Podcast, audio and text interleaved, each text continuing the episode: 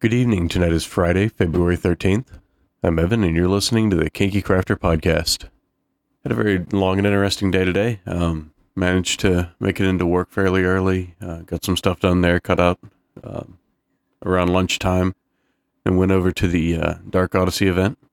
I got checked in there, um, attended a couple interesting classes, um, went on grabbed a bite to eat for dinner afterwards, and then kind of you know, hung around for the sort of open play part. Get to see a lot of really interesting scenes and whatnot. Uh, it's, uh, definitely very well, eh, not that different, but you know, it's a it's a different kind of environment than uh, you know Black Rose or any of the events I've been to before.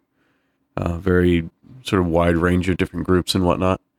Anyway, after uh, I was hanging around a while, um, got introduced to a new friend that was interested in doing a suspension scene. Uh, that was a good time.